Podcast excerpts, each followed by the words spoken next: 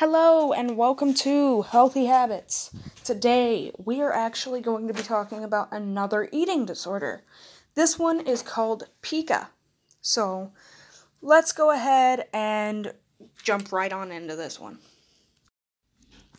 Healthline says those with Pica or Pica, I'm not really sure how to pronounce that to be totally honest, uh, pe- those with Pica have might have an obsession with eating non-nutritional items, such as ice, soap, buttons, clay, hair, dirt, sand, the remainder of a cigarette,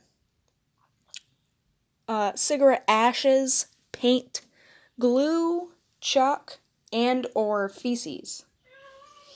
It should be noticed, or it should be noted that people with pica Um, or if you have a small child with pica, it's something that you should probably brush off depending on their age.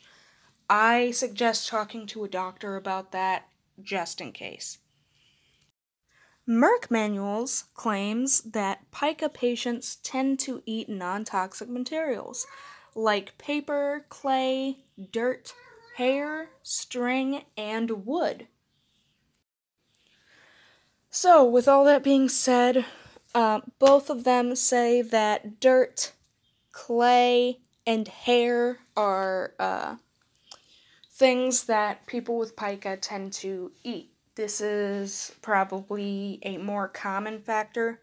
Um, I have known that uh, certain certain sources, when I did the episode for treatments, talk about how uh, it could develop into getting parasites or lead poisoning or something like that.